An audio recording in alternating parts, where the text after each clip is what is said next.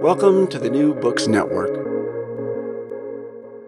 Hello, everybody. I'm Morris Ardwin, co-host for the podcast Queer Voices of the South, which is found under the L G B T Q Plus Studies on the New Books Network right here. Today, I'm talking with Shelby Criswell about their just-released book, Queer as All Get Out, ten People Who've Inspired Me, which was just released from Street Noise Books. Welcome to the podcast, Shelby. Thank you so much. I'm I'm really stoked to be here. Well, we're ter- delighted that you said yes to do, do this. I know it's there's a lot going on. The book is just just out, like this week or next week. So yeah, on uh, Tuesday. Oh, cool. So congratulations. A week, a week from now. Congratulations. I know what that feels like. Um, it's, it's it's such a, a wonderful feeling, and um, you're you've done a beautiful job. So we're going to talk about that beautiful job tonight. Um, awesome. Thank you. I'm going to tell the listeners a little bit about you. Uh, Shelby Criswell is a queer comic creator and graphic designer living thriving in San Antonio, Texas. Shelby, who uses the pronouns they, their, studied studio arts at the Santa Fe Institute of Art and Design, as well as, uh, sa- sorry, the Santa Fe Institute of Art and Design, as well as illustration at the Academy of Arts University. They have been creating comics and drawing since childhood and haven't found anything more fulfilling to take its place. When Shelby's not creating comics or working on graphic design projects for clients, they are playing banjo, going on overnight bike trips, or drinking far too much coffee. I know the drill. Shelby has had uh, work in a few comic anthologies, including Sweaty Palms, Everything's Everything's Going Wrong, and is in the Ignatz and Ringo award-winning book, Be Gay, Do Comics. Shelby made their debut into mainstream comics as the first as the artist of on Terminal Punks, published by Mad Cave Studios. Their first graphic novel, Queer as All Get Out, is out now from Street Noise Books. They have also illustrated online comics for Oh Joy Sex Toy and The Nib. Here's a little bit about the book. Follow the daily life of one queer artist from Texas as they introduce us to the lives of ten extraordinary people. The author shares their life as a genderqueer person living in the American South, revealing their own personal struggle for acceptance and how they were inspired by these historical L G B T Q A people to live their own truth. Featuring biographies of Mary Jones, We'wha, Magnus Hirschfeld, Doctor Pauli Murray, Wilmer Littleax, M. Broadnax, Sister Rosetta Tharpe, Carlotte Brown, Nancy Cardenas, Ifti Nassim, and Simon Nkoli. I have a few questions, so we're going to go right into them. Uh, again, welcome. Uh, you start off telling us in your book about yourself as a queer, uh, genderqueer person in the South. Set that set that up for us, because it was a great way to get into the book. Tell us a little about, about your history. So, yeah, I've I've always lived in the South. I mean, I was born in San Antonio, Texas, and that's where I live today. And then, I mean, made my way a little bit southwest to New Mexico, but still the South, kind of, you know? And then I've also lived in Tennessee, so I've always been here, and that's been most of my lived experience. And growing up, I lived in this really small little town outside of San Antonio that was a little bit in the country. And you know how it goes, the country school, there's a bunch of, you know, people who are not open to uh, weirdos like me, and uh, um, I've always uh, been, you know, when I was a kid, I obviously identified as a girl, and I was the tomboy of the group, you know, and so that kind of led into my adulthood of, you know, exploring my gender, of being genderqueer, and so I, I discussed that in the beginning of the book. Yeah, it was a great way, a little bit to get to know you, because your individual struggle is unfortunately not unique to those of us who grew up in the South. I grew up in Louisiana, um, and the, the it's it, the culture shifts from region to region in the country, but it happens every single place.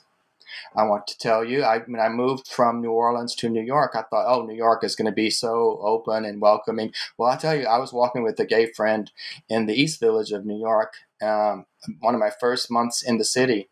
And we were just walking, and we got queer bashed uh, verbally um, on, on the sidewalk. People yelling. Some, this guy was yelling at us, and we're like, wow, this never happened in New Orleans. Uh, so it just depends yeah. on, on where you are and what the circumstance and what kind of crazy person at that time um, right. it's, you happen to run into. So um, yeah, God.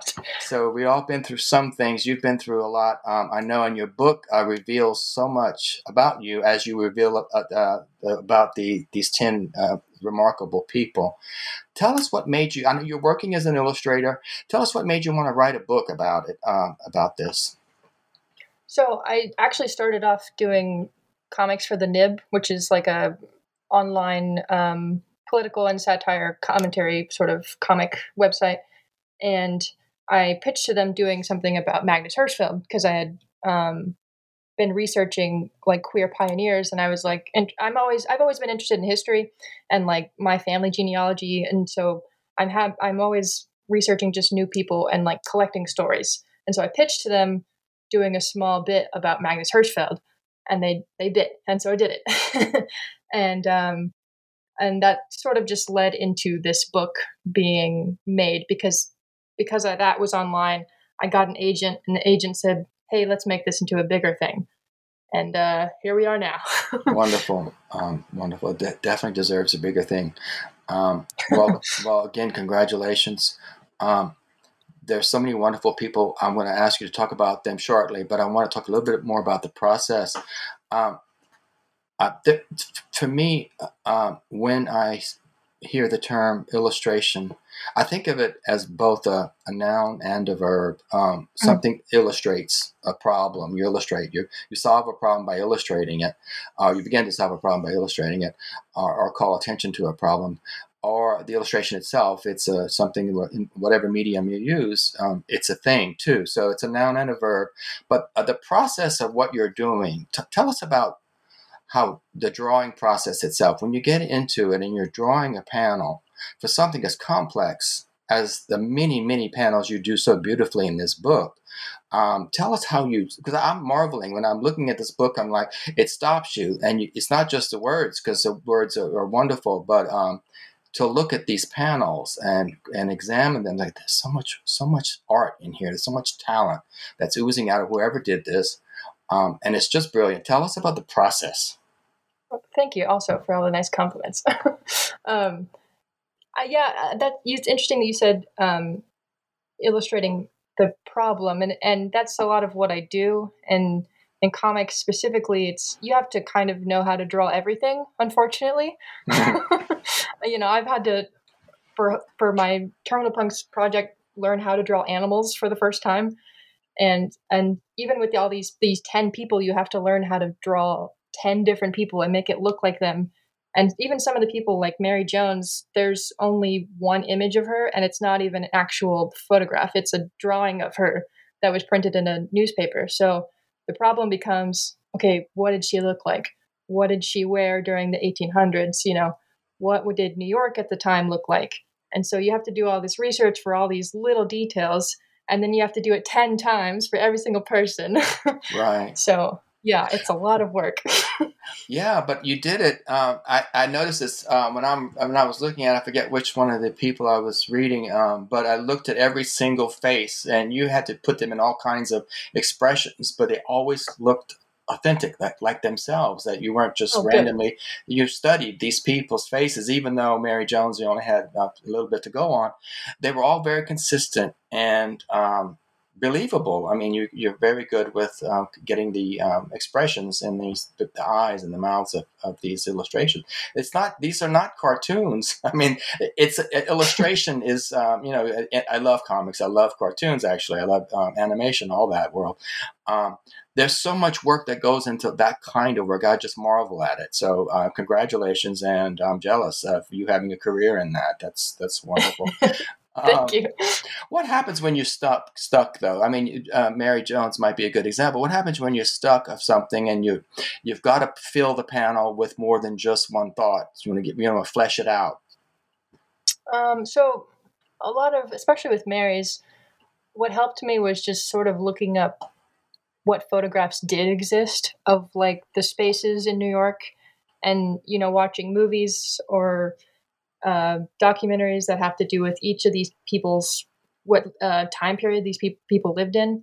just to sort of inform, like, just little things in the background, like, this is what a roof looked like in eighteen seventy-three, you know. And so I, I think just collect, and I, I have these folders just full of pictures, like reference images. And a lot of them I actually sort of drew in the background and kind of copied. Um, so yeah, having a catalog of all these things helped when I felt a little bit stuck. And, and even in like in the parts where I'm drawing myself in San Antonio, luckily there's tons of photos in San Antonio, and I could just drive down the street and go find where that thing was, you know? Yeah. So it was easier in that portion to sort of visualize each space. Well, it comes across, and I'll tell you again, I, I really appreciate it as a reader, um, that, that there had to be so much depth to, to, to making these illustrations. These people are so remote um, in the minds of a lot of people. They're, they're, I think most of them will be unknowns to most people. I did know of Sister Rosetta Tharpe um, mm-hmm. because she's cracked through the... Um, the internet world, and you see there's some YouTube of her. Um, but the other ones I actually had never heard of, heard of, and I was so appreciative that you brought these people to to light, um, especially um, in in context with your own experience, but also as historical figures unto themselves, without without regard to their to their gender identity. Um, they're just fasc- They're all fascinating. So you have great taste in, in picking subjects. Um, let's start with Nancy Cardenas. Um, Who is who was she? She was a lesbian, uh, Mexican poet. She was a translator, a playwright, an activist. She did a lot in her life, and um, she organized one of the earliest pride parades in Mexico, in, I think in the seventies. And she also is allegedly the first Mexican person in all of Mexico to publicly come out about her sexuality, and she did it on live television, which is good for her. Very bold. So cool, yeah. She um she was a lot of fun to draw, draw and I figured I you know San Antonio is a city sort of um full of like Mexican culture, and I, that inspired me to put her at the forefront of the book, because I felt like a lot of my friends here in San Antonio would appreciate knowing, hey, there's this amazing Mexican lesbian woman who you know came before us, and um. Yeah, I, I with all these people, I kind of want my friends and people I know and, and people I don't know to see themselves, and that's why I chose such a wide array of people. Um, and and you talk a little bit about what each person, how they inspired you, um, or or moved you, or or, or helped in, inform who you are. Um, let's talk about the next one in in the book is Ifti Nassim. I'm guessing I'm pronouncing that messy, but. I F T I. I think that, I think that might be right. Yeah. Oh, cool. I, I a lot of these people I had to look it up on YouTube and see if I could find anybody pronouncing their name. Oh yeah. Because you know, reading it is different. Um, yeah. So Ifti was a gay man from Pakistan who um, was a poet, and he immigrated to America and um, to escape religious persecution and uh, an arranged marriage to a woman. He, you know. Uh, I'll let you read the book, whoever's listening, to, you know, see how he conned his dad into doing that. But he, in Chicago, he started Sangat. It's S A N G A T. I don't know if it's pronounced all the way. Sangat Chicago. And uh, it was an organization that supported South Asian queer and trans people. And um, and he lives there the rest of his life with his partner. And... Uh, and just wrote poetry. And one of his books was supposedly the first open expression of queer themes in the Urdu language, which mm. is very interesting. And it, mm. I think a lot of it, it, that book was banned in a lot of um, countries that spoke, in a lot of Middle Eastern countries and South Asian countries. Um, so inspirational. Uh, I, you, you, I I get lost in these stories. Uh, sorry, Sister no, Rosetta. Fine. Sister Rosetta Tharpe. I mentioned her because she does have um, popularity. She's not as obscure as everyone else. Um, mm-hmm. But um, tell us about her. She was she was amazing, just to listen to. Yeah, I, oh. I didn't know much about her. Oh, and she was gorgeous. All of her outfits are beautiful. Though that was she was um, the person who I drew to pitch the book, and she was so much fun to draw because I love drawing guitars. And she has this white puffy coat that she wears in this, and you can look it up on YouTube. It's her performing at like a, a train yard and it's so gorgeous. It was so much fun to draw. So going uh, back to her history, she is a Black singer, songwriter, guitar player who um, she's famous for using like heavy distortion and electric guitars, and it made her the godmother of rock and roll. And she preceded people like Elvis and Little Richard, who, you know, we think of as rock icons and people who made the genre, but in reality, it was mostly Black women, uh, like Sister Rosetta Tharpe. And um, so obviously that's why she's, you know, well known. And she was in the, I think in twenty eighteen, I believe, they inducted her into the Rock and Roll Hall of Fame. Mm. But what a lot of people don't know about her is that although she was married to men most of her life, she also spent time with women. And her friends recently in a book um, said, yeah, she, we caught her a few times with women. But she never publicly came out as bisexual, probably because she was within like the gospel community, you know? Yeah. Can't do that. Um, right. So she, she was inspirational. Uh, it's like you said, um, uh, Elvis Presley and um, Little Richard, uh, who uh, Little Richard in particular, so flamboyant and amazing and gender bending, um, you know, and it didn't, and didn't care. And yeah. um, it, th- that's why they were so, uh, Elvis wasn't gender bending, but he was, he was um, uh, genre bending. He, he, he, he did appropriate, um, his music was something that I think he appreciated hearing uh, those influences like Rosetta Tharpe. So there's nothing against Elvis that, you know, he didn't create, um, he didn't originate things, but he had the good sense to know what to do with it, uh, with, right. the, with the work that people before him had done. So, uh, Uh, good for them all. Um, you're, it, if you have anything more to talk about her, uh, uh, I, I'd love to hear it. If not, we'll move on to the next one. Oh, I, I think that's about it. I'll let I'll let everybody read the book and yeah. see how gorgeous she is.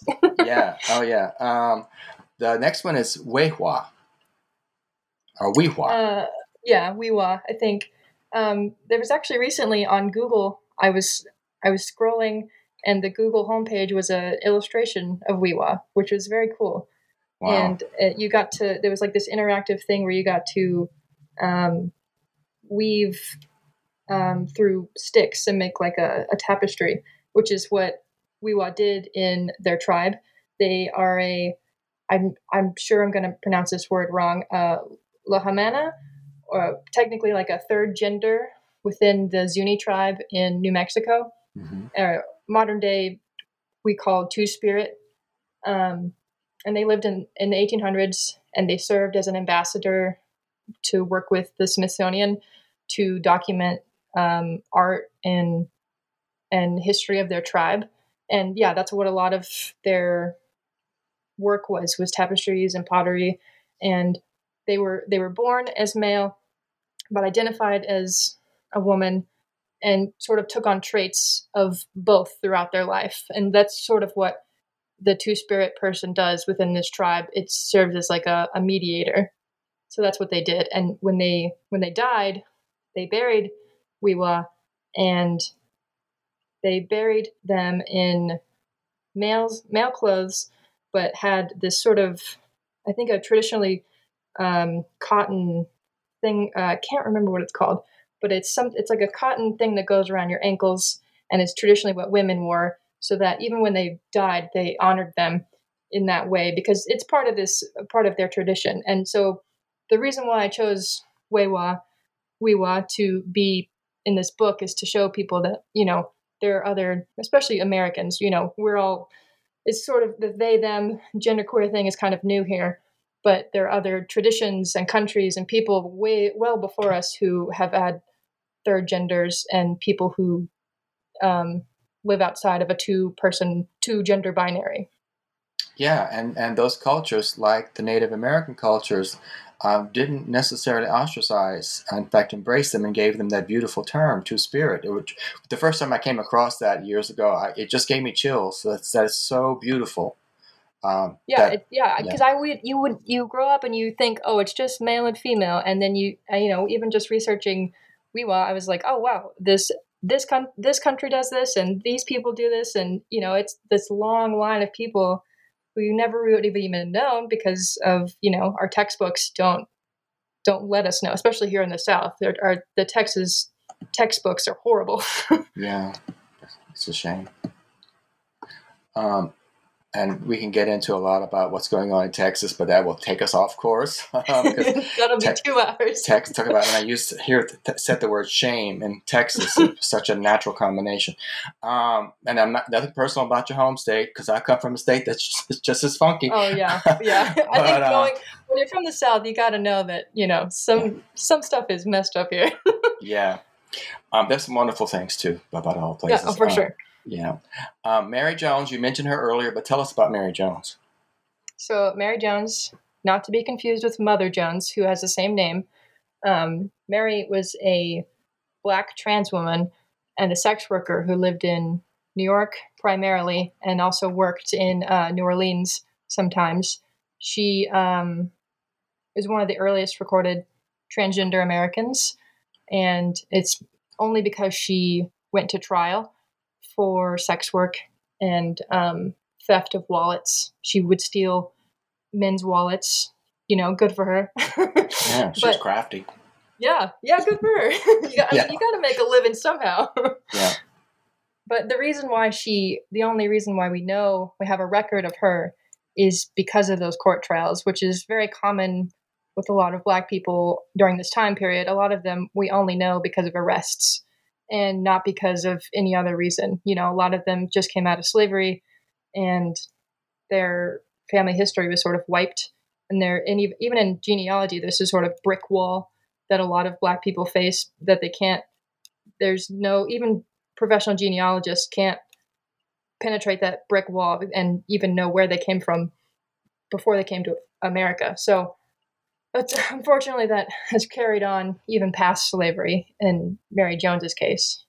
Um, so, so um, uh, like everyone um, so far, and in fact, the whole list, uh, everyone has already passed on. So these people have all done their wonderful contributions to the world we live in now, um, and have gone. And there are so many people inspired, like we talked about Sister Rosetta. Um, the next one, um, Doctor Magnus Hirschfeld. Um, I may have come across that name before um, in other other readings. So I said it was uh, Sister Tharpe who was the only one, but I think his, he's he also made a, a, a broader name for himself. Tell us about him.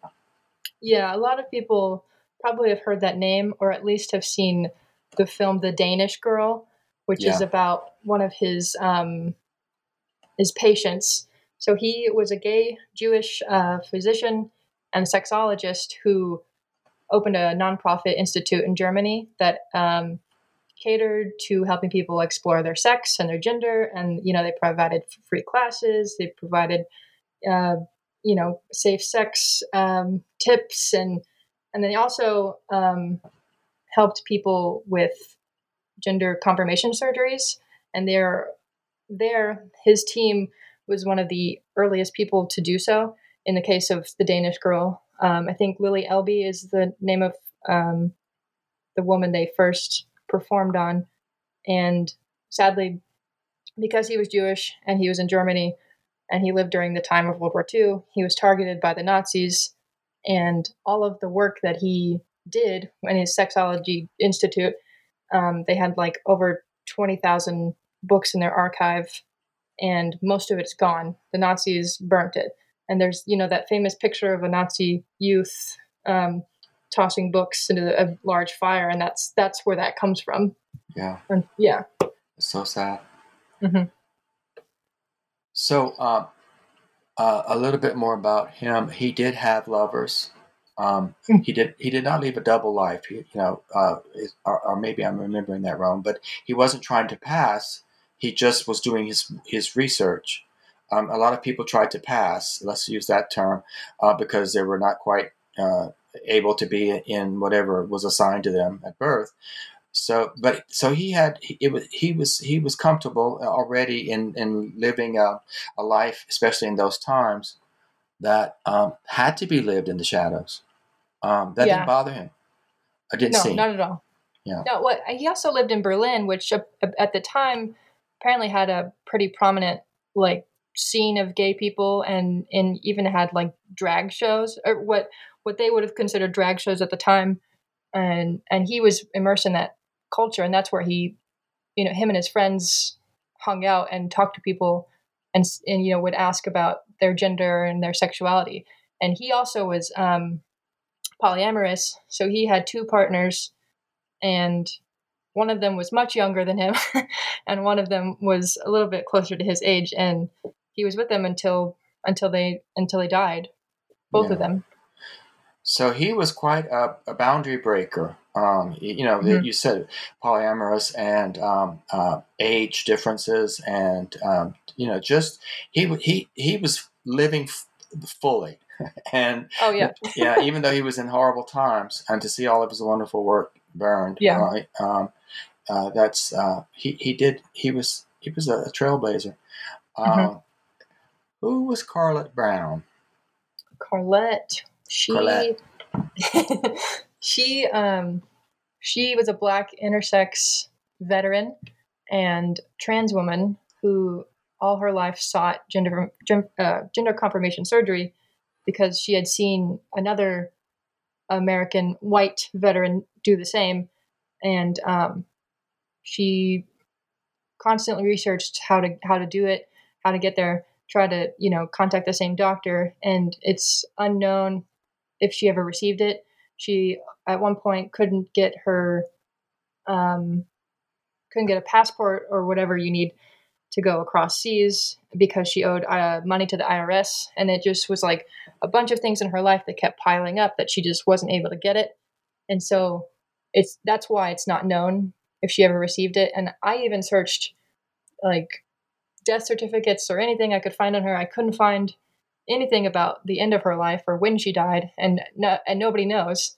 And so, but if she did go to Europe and get that surgery, she would have been one of the earliest or the, the first um, Black transgender American to get a gender confirmation surgery. Mm. Um, she had some struggle. She had to work. She went back, she went to work to try to pay the debt so she could go. And um, like you said, you reveal that you weren't able to get much beyond th- that information, and it's it's. Uh, but you still, she still has enough in her history um, to have inspired you. Uh, so tell us how, how she inspired you. So I, I realize I the, the person she is inspired by. I'm forgetting her name. Um, it was during the nineteen forties, I believe. There was a white transgender woman who got that surgery. I can't remember her name, but I, you know, so many people talk about her when they're talking about um, queer history. And then when I was researching maybe some of the first trans recorded people in America, I came across Carlett. And some of the, also the only reason why we know about Carlett is because um, somebody in Jet magazine published articles about her because they were interested in her life. Um, And there's an archive online called the Transgender Digital Archive or something like that, that you can go and read all of these articles, um, these newspaper things, and there's pictures of her, um, about her, and they talk about her struggles. And at one point, those articles just sort of stop. And that's maybe when the, the wall that we all face when trying to find the end of her life. Yeah. But I, the reason why I chose her is because the person she was inspired by was a white woman, and we all, a lot of, you know, people know about her, but no, nobody really knows about Carlett. Maybe because the end of her life is unknown. That's probably why we don't talk about it as, as much. Yeah. Um, well, you, you mentioned a resource that you provide in the book. You provide several resources. So the listeners out there know that when you're reading this, there's so much great, great information. You, the, the, the your, your, uh, um, work is so comprehensive and thorough that you you think, oh, it's just going to be a story about ten people and and you know your title and, and how they inspired you, uh, but there's a whole lot more. This is a helpful. This is a help book because um, you do provide um, so many great resources, and I love the little asides you have in almost every uh, chapter. You have an aside that takes you out of that uh, story a little bit, and you pull a little bit of context from your own voice, and you draw yourself saying that, and it's really cool. And so I love that. This is a book that moves um, in so many ways, and has, um, and it's gonna. Uh, I think it's gonna have a very lasting value um, to the L G B T Q plus uh, plus um, world, but also beyond that world. There's a lot of information that I think uh, people who are not part of this community um, are going to go, "Wow, um, had no idea how how deep this so. goes." I think so. Um, I so so. Uh, thank you for that. Uh, the world owes you, uh, Doctor Pauli Murray. So Doctor Pauli Murray was um, a Black human rights activist, and a lawyer, and a scholar, and a priest, and an author.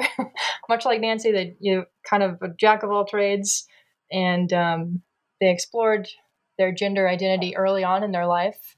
And on the on the website about Doctor Pauli Murray, like the official website about them, um, they use he, him, or they, them early on in Pauli's life. And then once they shift later in their life, um, they change to she and her, because that's what Pauli did. Pauli, you know, in early in life, um, even went to a doctor at one point and said, "Can you give me testosterone?" And the doctor denied them. Um, because of the times, that was unheard of. And, and then maybe, you know, they, later on in their life, they became one of the um, first Black non-cisgender males to be ordained as an Episcopal priest. And that's probably mm. why they went with a she, her um, identity, maybe just because of the environment they were surrounded in. Um, but with their uh, work as a lawyer, they wrote books that helped inform the uh, N double A C P's argument in the Brown versus a, a Board of Education case, which is mm-hmm. incredible. I could, I did not yeah. know that at all. And then I was researching, and I was like, "Holy crap!" Yeah, I didn't know that either. You you informed me in this book. You informed me about a lot of things. um, Wilmer Littleax Broadnax. Who was that? So Wilmer was a Black trans man. And he sang tenor in a lot of um, famous uh, gospel quartets during the like golden age of traditional Black gospel. And um, they sang with their brother most in most of these quartets, who sang baritone. So and they also had a significant height difference, which is the funny part. And, you know, the the short one sings tenor, sings high, and then the tall one sings low.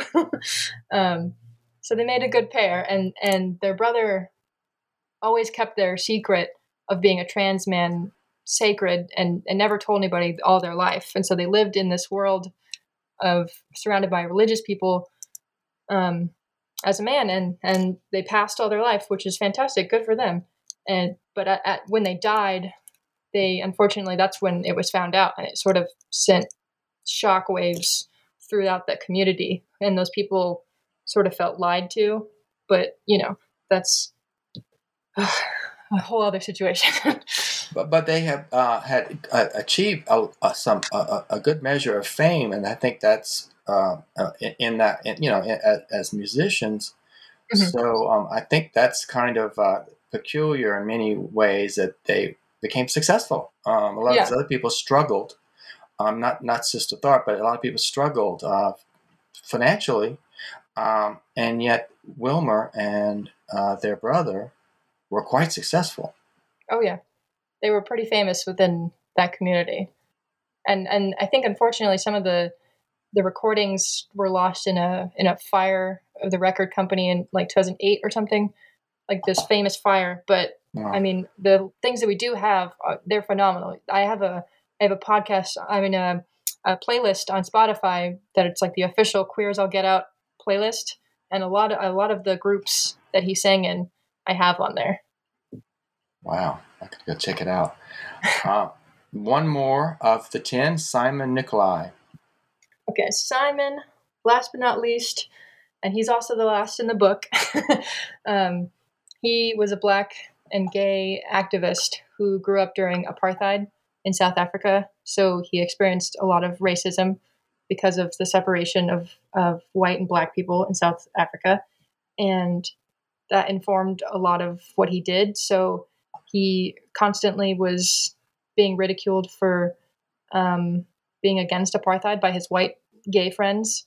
And he sought after making spaces that were safe for both white and black uh, gay men. But, uh, you know, because of the times and the culture surrounding it, a lot of their, the white friends were not willing to budge. And so because of that, Simon started the the earliest black gay support group, and also like one of the first pride parades in Johannesburg. Um, and even and later in his life, he worked as an AIDS activist. And, but sadly, that's also what killed him in the end. And they, his friends made this, I think there's a documentary called Simon and I from one of his best friends who is a lesbian woman.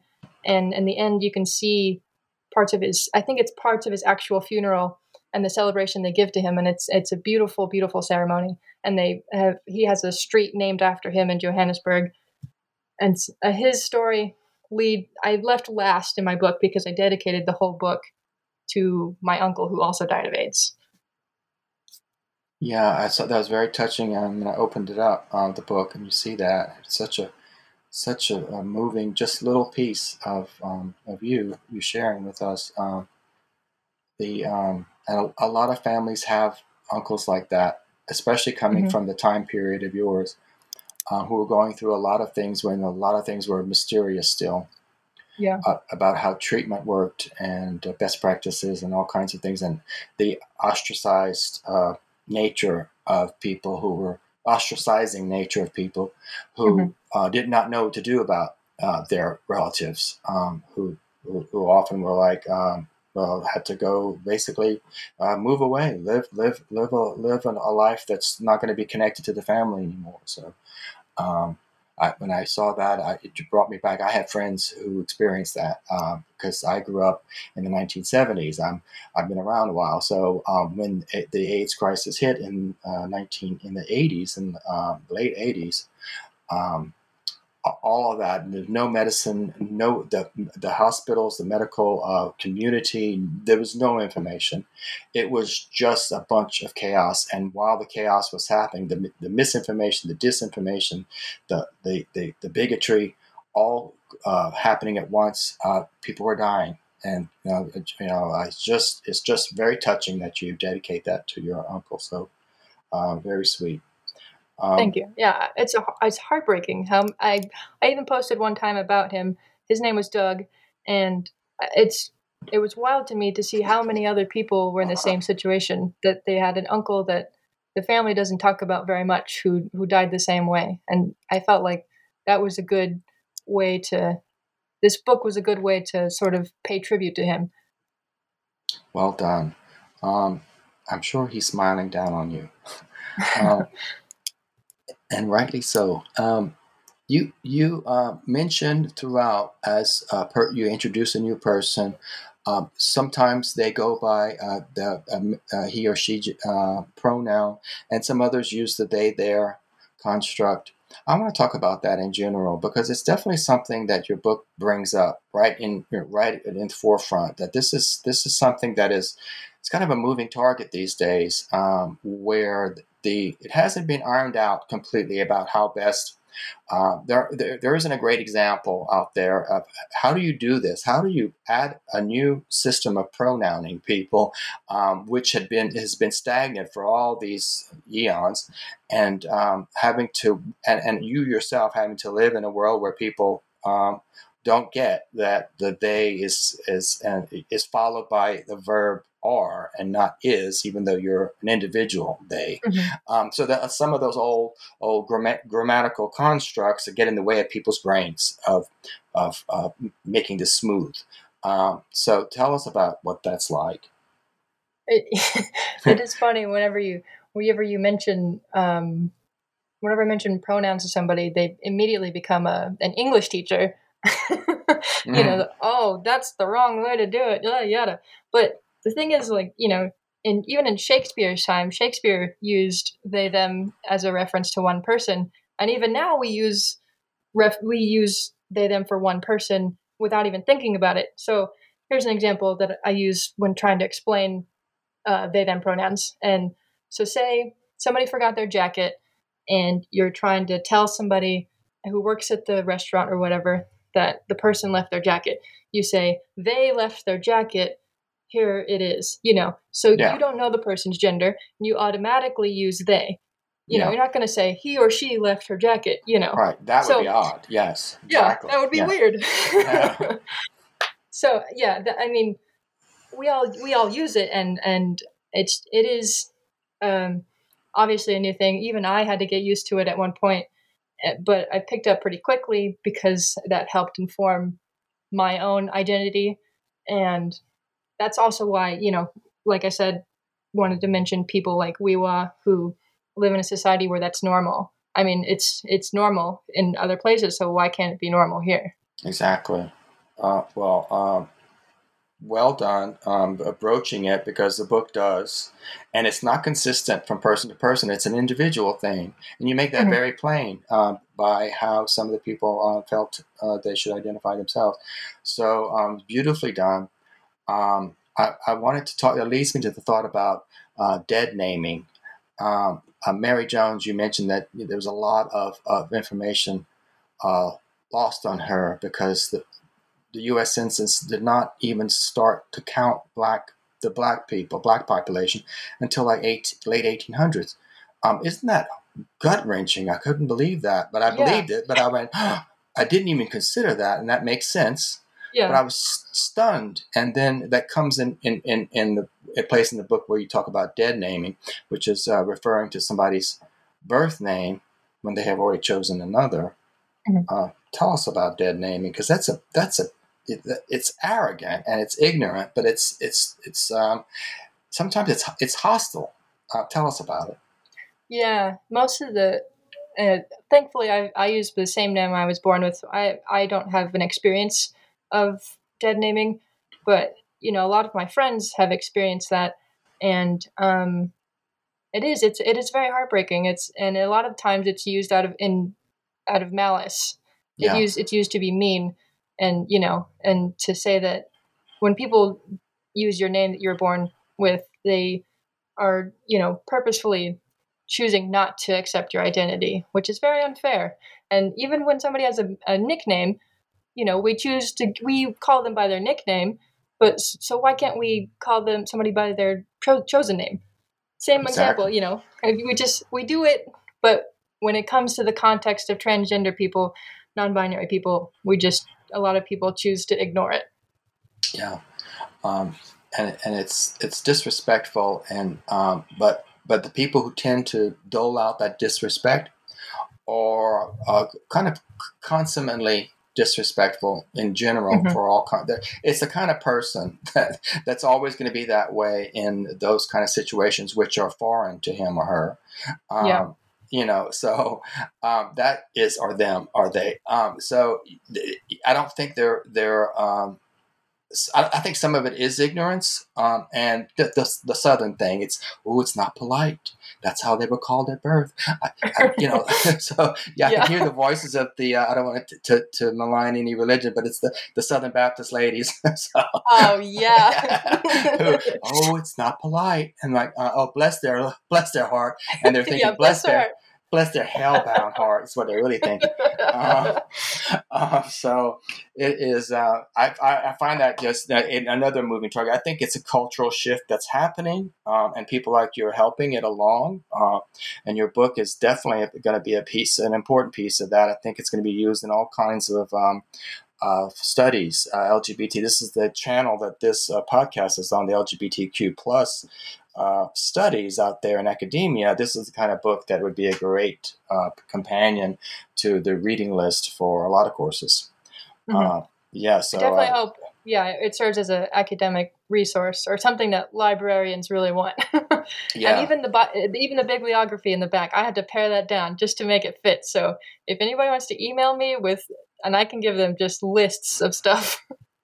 Well, uh, like I said, beautifully done, um, very thoughtfully done. Um, you really go into uh, the ways to be helpful. You're not just saying this is how this was, and um, good luck.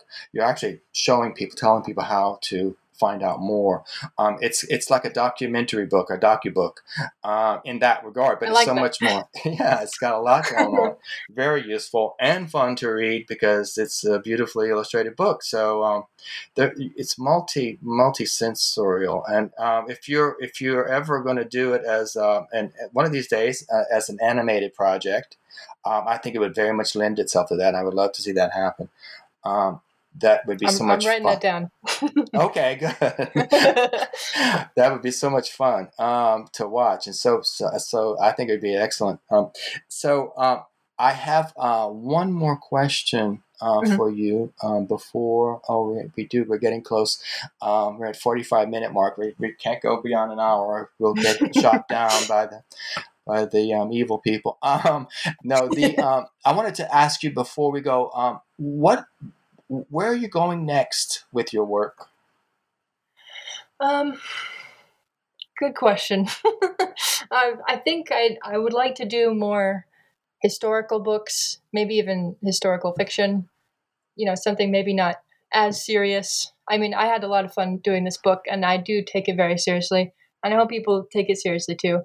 But, um, yeah, I think, I think more queer themes for sure. I mean, I don't know how to make books that don't have that.